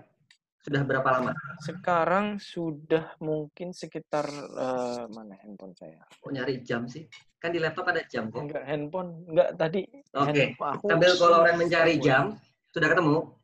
Jadi sudah berapa menit ini? Tadi kan Koko bilang sudah berapa puluh menit? Sudah satu jam. Oke. Okay. 9 menit. Jadi, eh sebelum uh, ditutup boleh nggak? Aku punya pertanyaan deh. Iya, aku belum tutup sih. Aku cuma nanya aja. Oh, belum belum tutup. Iya, tanya aja, tanya aja. Kalau paling ini tanya aja. Tanya aja, Ling. Iya, aku mau nanya sih sama Masnya. Ya, karena ini kan juga um, apa namanya? Ya, ini terkait ke aku sendiri ya, karena aku punya teman-teman yang um, yang LGBT yang dan mungkin belum open, iya uh, yang gay dan mungkin uh, belum open gitu kan. Maksudnya sebenarnya sebaiknya apa yang uh, karena gini kadang mungkin akunya sendiri berusaha untuk ya udahlah gue juga ngerti gitu lo keceplosan gimana. cuman dari dianya tuh kayak kayak me, menutupi Masih gitu. Maksudnya kita kita mestinya gimana sih untuk untuk biar nggak makin menyinggung gitu misalnya. Padahal kan maksudnya maksudnya nah kalau maksudnya saya sih ya udah gue juga udah tahu udah lah nggak apa-apa gitu maksudnya kayak lebih ya udah lo open ke gue juga nggak masalah gitu maksudnya saya merasa hmm. saya bisa jadi salah satu orang yang bisa ya lo open aja lah ke gue kita temenan lama gini tapi nah. kayaknya dari dia ini gitu dan kadang tuh aku suka berpikir bahwa jangan sampai ini ternyata malah jadi menyinggung yang malah uh, gimana gitu. Sebaiknya kita Sebenarnya sebagai kalau, orang iya. yang punya teman-teman seperti itu gimana gitu. Terus sebenarnya kalau misalkan dilihat dari cara kita waktu menanyakan pertanyaan pun ketika kita mau menyebut gay ataupun menyebut lesbian, jujur aja kalau saya pribadi masih kayak ah. kayak eh. Ya ya ya benar-benar. Ya, kan? Dan, iya, kayak, mikir agak kayak, mikir dulu kan. Gimana ya, boleh nggak ya isinya ngomong boleh, gitu? gitu. Nah, bisa nggak mas kalian ceritain maksudnya kalau misalkan saya ngomong, eh kamu gay, ya bukan dalam niatan apa, bukan dalam tanggapan untuk apa saya ucapan untuk merendahkan ya saya kayak tadi kan saya bilang ya masnya yang gay. Saya sebenarnya ketika saya mau ngomong masnya yang gay itu pun eh, tersinggung nggak ya kayak gitu. Iya itu sebenarnya sebenarnya itu salah satu internalized homofobia sebenarnya. Oh iya? Iya itu sebenarnya karena karena beranggapan karena tidak nyamanannya kan kayak beranggapan bahwa kata gay dan lesbian itu sebagai suatu bentuk hal yang kurang baik gitu kan kayak ah nyinggung deh nyinggung nggak ya? Uh, itu sebenarnya itu salah satu okay. bentuk sebenarnya itu salah satu bentuk interaksi iya iya iya iya iya oke nah terkait dengan jadi nanti los aja ya. Nah, luas aja luas aja. Kalau udah terbuka lemesin, udah terbuka. Udah lemesin aja baut baut itu lepasin aja oke gitu. oke oke nah cuma terkait dengan yang pertanyaan yang saya tadi uh, pertama sih yang perlu kita tekan, yang perlu kita yang perlu kita ingat adalah coming in, coming in, eh, coming out itu sebuah privilege, coming in itu sebuah eh, gimana ya? Aku lupa. Coming out itu sebuah privilege, coming hmm. in itu sebuah right. Hmm. Oleh karena itu, karena coming in itu right, hak, maka dan coming out itu juga sebenarnya right sih. Jadi kayak ketika kita mengambil hak, kita mengambil posisi tersebut, kita mengambil hak tersebut, berarti kan kita sebenarnya melanggar hak dari orang tersebut. Bagaimana sih cara mengambil hak coming in atau coming out dari orang itu adalah hmm. dengan memberikan stigma. Jadi misalnya uh, meskipun hmm. kita udah hmm. sama-sama teman-teman dekat ya, udah sama teman dekat, yeah, yeah, yeah, terus langsung tiba-tiba langsung duduk depan, eh lu gay ya? Itu meskipun dengan pertanyaan bercanda gitu ya, itu ya itu perbuatan yang tidak sopan juga sih sebenarnya. Hmm. Mungkin akan lebih akan lebih baik. Jadi kayak balik lagi ke awal bahwa tadi Sogi itu adalah self assessment.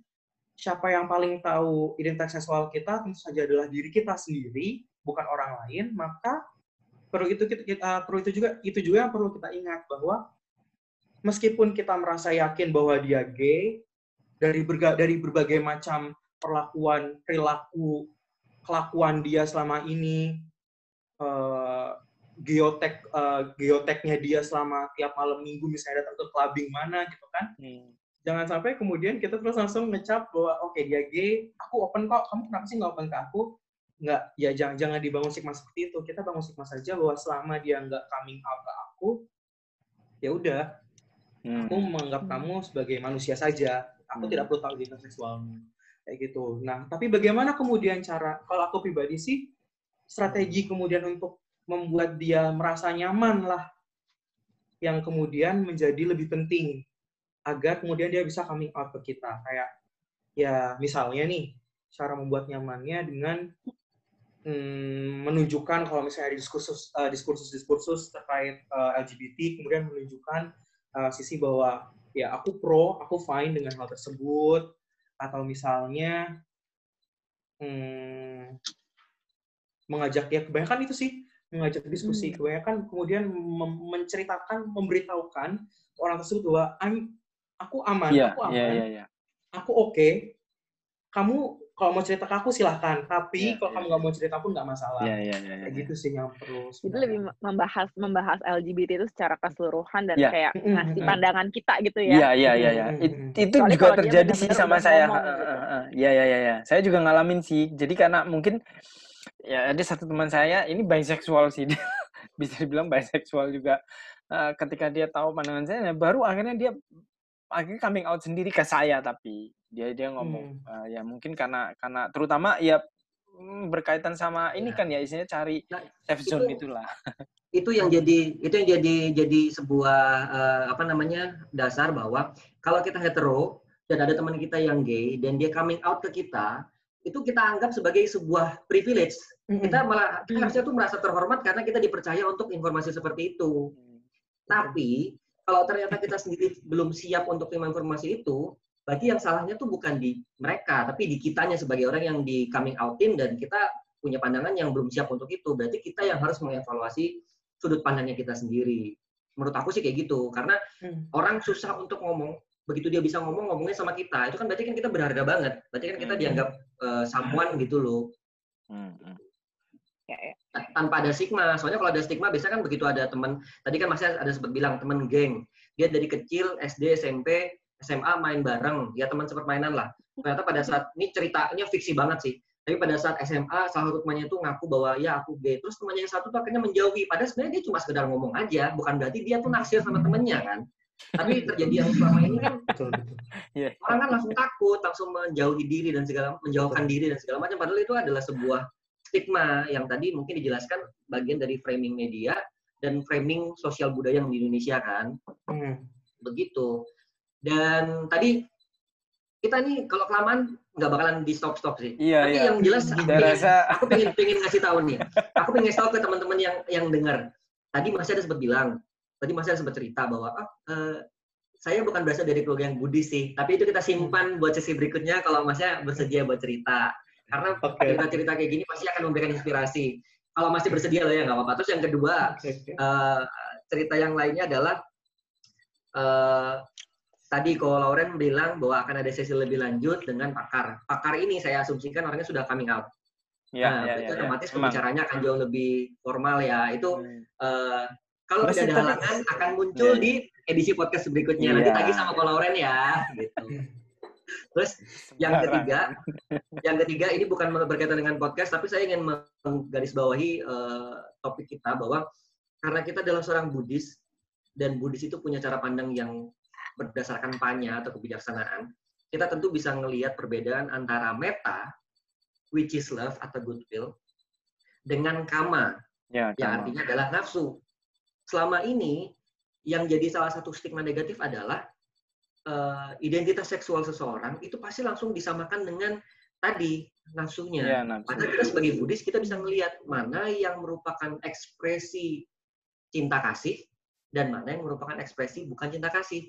Nah, kalau kita sendiri belum bisa membedakan itu, ya berarti kita masih harus banyak belajar dhamma lagi. Karena Hmm.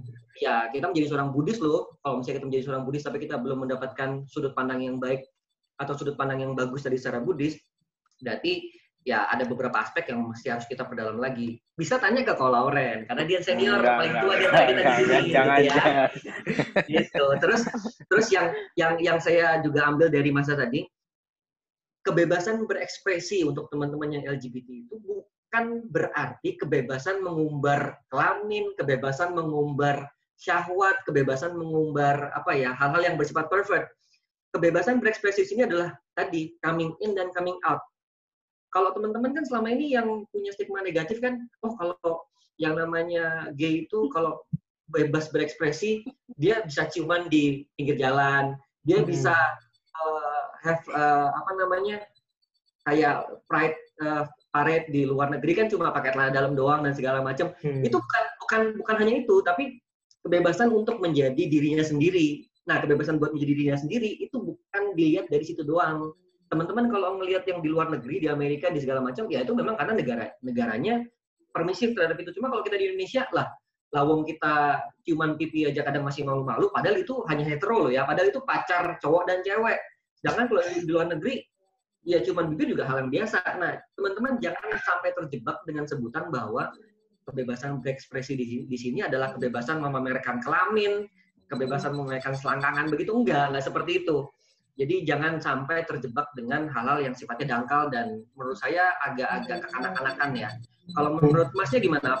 Apakah saya keliru? Kalau saya keliru, tolong dibaikin dong, Mas. Hmm, betul kok, betul, betul banget. Salah satu sebenarnya, sebenarnya salah satu yang menggelitik juga adalah yang sering disuarakan oleh golongan yang anti LGBT gitu ya, bahwa uh, organisasi-organisasi yang mendukung yang mengadvokasi LGBT itu selalu mencoba untuk menggolkan uh, undang-undang same sex marriage di Indonesia. Ya, uh, uh, uh, ya itu yang selalu katanya katanya selalu seperti itu. Padahal boro-boro ngomongin itu, kami tuh boro-boro ngomongin itu, kami teman-teman waria aja KTP belum bisa dapat.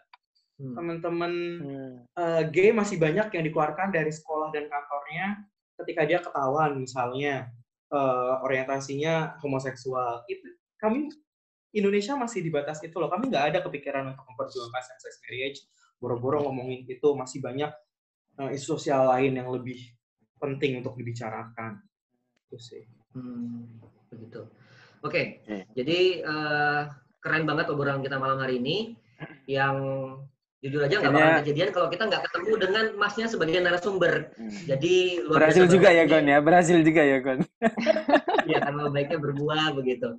Oke jadi mungkin uh, terakhir mungkin kalau Oren sebagai yang empunya lapak mungkin ya. ada closing statement. Enggak lah, kamu lah. Dengan Masya untuk closing statement. Kalau Ling juga mau juga boleh. Iya, Ling Ling lah, Ling Ling. Gimana Pak? Ayo, Ling Ling aja. Yang oh, Ling -ling kan suaranya empuk itu untuk mengakhiri pembicaraan. Kalau dari aku sih kok ya, kok um, untuk semua teman-teman yang mendengarkan podcast ini, aku sih rasa um, seperti yang tadi kok Dragon uh, di awal udah pernah udah udah bilang juga bahwa ini bukan artinya kita pro atau kontra dan um, sebagainya. Sebenarnya tujuan dari podcast ini kan mengedukasi gitu ya, ya mengedukasi dan um, yang membantu untuk mematahkan stigma juga mengenai LGBT itu sendiri. Aku rasa sih um, ya semoga ini ini menurut aku perbincangan hari ini tuh uh, sangat bermanfaat sih kalau untuk aku sendiri dan semoga ini juga bisa bermanfaat untuk teman-teman semua yang mendengarkan podcast ini dan Jangan lupa ikutin seriesnya ya. Iko, silakan kok. Kalau mau tanya series, tanya sama Koloren. Masnya juga uh. kalau mau bikin uh, ya closing statement ya untuk untuk um, teman-teman yang mendengarkan, boleh. yang um, yang juga mungkin dari teman-teman yang masih belum uh, coming in itu juga silakan mas. Oh, kalau Loren dulu mau ngomong nggak atau? Enggak enggak, saya sudah cukup. Oh, okay. uh, kalau aku closing statement, oke, okay, kalau aku closing statementnya uh, pertama untuk aku berterima kasih sih untuk teman-teman Patria yang sudah membuat uh, podcast ini, meskipun aku merasa berdosa karena aku tidak mendengarkan podcast podcast sebelumnya kecuali podcast saya nggak apa-apa. enggak itu kan hanya aku akan dengerin boleh setelah ini. Aku akan dengerin setelah ini aku akan dengerin.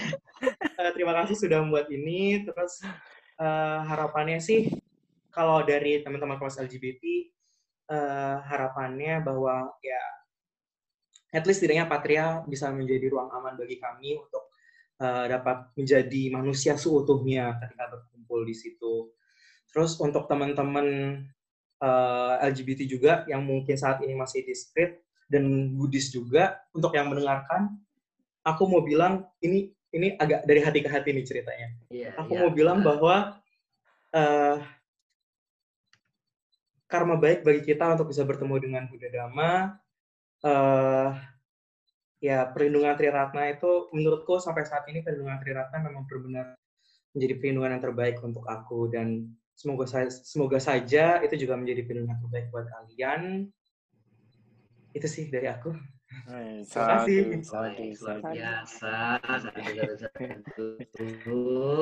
Oke, five. Jadi uh, teman-teman sudah dengar semua ya. Kenapa kok? Kenapa kok? Ya five, four, three, two, one.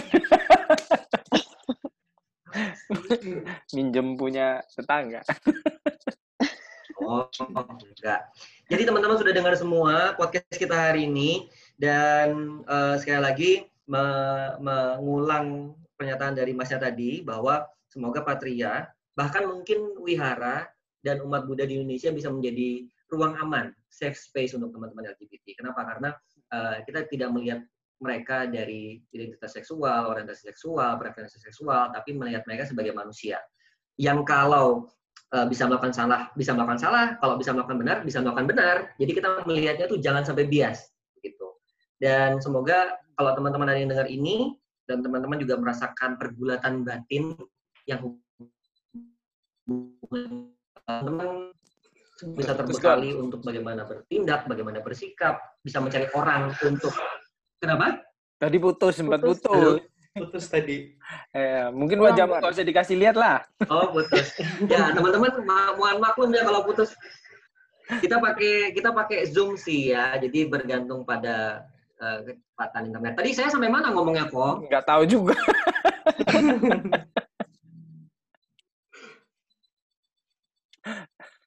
Oke, sekarang sudah jelas belum? Sekarang sudah jelas belum? Iya, iya, udah, udah, udah, udah jelas udah. sekarang. Oke, jadi uh, buat teman-teman yang dengar tadi, sekali lagi saya uh, apa namanya ingin menegaskan bahwa seperti tadi pernyataan masnya, harapan masnya bahwa Patria bahkan wihara, bahkan umat Buddha Indonesia ini bisa menjadi ruang aman, bisa menjadi safe space buat teman-teman yang LGBT. Dan hmm. mungkin juga kalau buat teman-teman yang sekarang punya pergulatan batin, pertanyaan dalam hati tentang aku ini apa, ya pastikan bahwa teman-teman sudah tahu sedikit banyaknya terbekali untuk bagaimana bagaimana mencari rekan bicara yang benar dan tepat. Dan kalau memang perlu dan mempercayai teman-teman di DPP Patria, ya monggo. Karena dengan kita terbuka ini, kita menunjukkan bahwa kita memanusiakan manusia. Kita tidak melihat manusia dari preferensi seksual, identitas seksual, dari orientasi seksual, tapi dari dirinya sendiri sebagai manusia. Yang kebetulan, karena kita juga belajar Buddha Dhamma, kita memperhatikan mereka sebagaimana adanya nyamuk aja kita kasih dan sayangi nggak ditepuk gitu ya. ya lihat dari perbuatannya gede, lah, gitu. melihat dari perbuatannya. Iya makanya begitu. Uh, terima kasih buat teman-teman yang sudah dengar. Terima kasih juga buat Mas yang sudah hadir menjadi narasumber tamu malam hari ini. Kalau nanti berkenan untuk isi lagi, hadir lagi, bahkan uh, tidak menutup kemungkinan bakalan diundang menjadi bintang tamu di sesi-sesi yang lain, ya saya nggak tahu tuh nanti biasanya langsung banyak tuh ya nanti boleh sebetulnya uh, kemarin kami juga diminta uh, untuk tidak hanya menghadirkan dari yang gay tapi dari yang lesbian supaya bisa dapat utuh juga tapi hmm. saya agak kesulitan susah ya nyari maksudnya bukan sebetulnya uh, saya kenal saya tahu tapi kayaknya agak sulit karena saya hmm. itu mungkin beberapa kenal sih takutnya. Nah itu eh. suaranya. gitu. Nanti dibikin. Oke, okay, teman-teman. Jadi kita tutup dulu aja sesi ya. malam hari ini. Ini malam-malam ya. Jadi teman-teman kalau mau dengarnya pagi, siang, sore juga nggak apa-apa. Ini kebetulan kita pas lagi malam-malam rekamannya. Dan kalau teman-teman ada input, ada respon, ada masukan, ada kritik, silahkan langsung sampaikan kepada kami, pada teman-teman di DPP Patria. Dan terakhir kepada Masnya, kepada Koloren, kepada uh, Celingling, kepada semua makhluk, kepada semua rekan-rekan LGBT, kita sama-sama mengucapkan semoga semua makhluk hidup berbahagia. Satu, satu, satu, satu. Oh.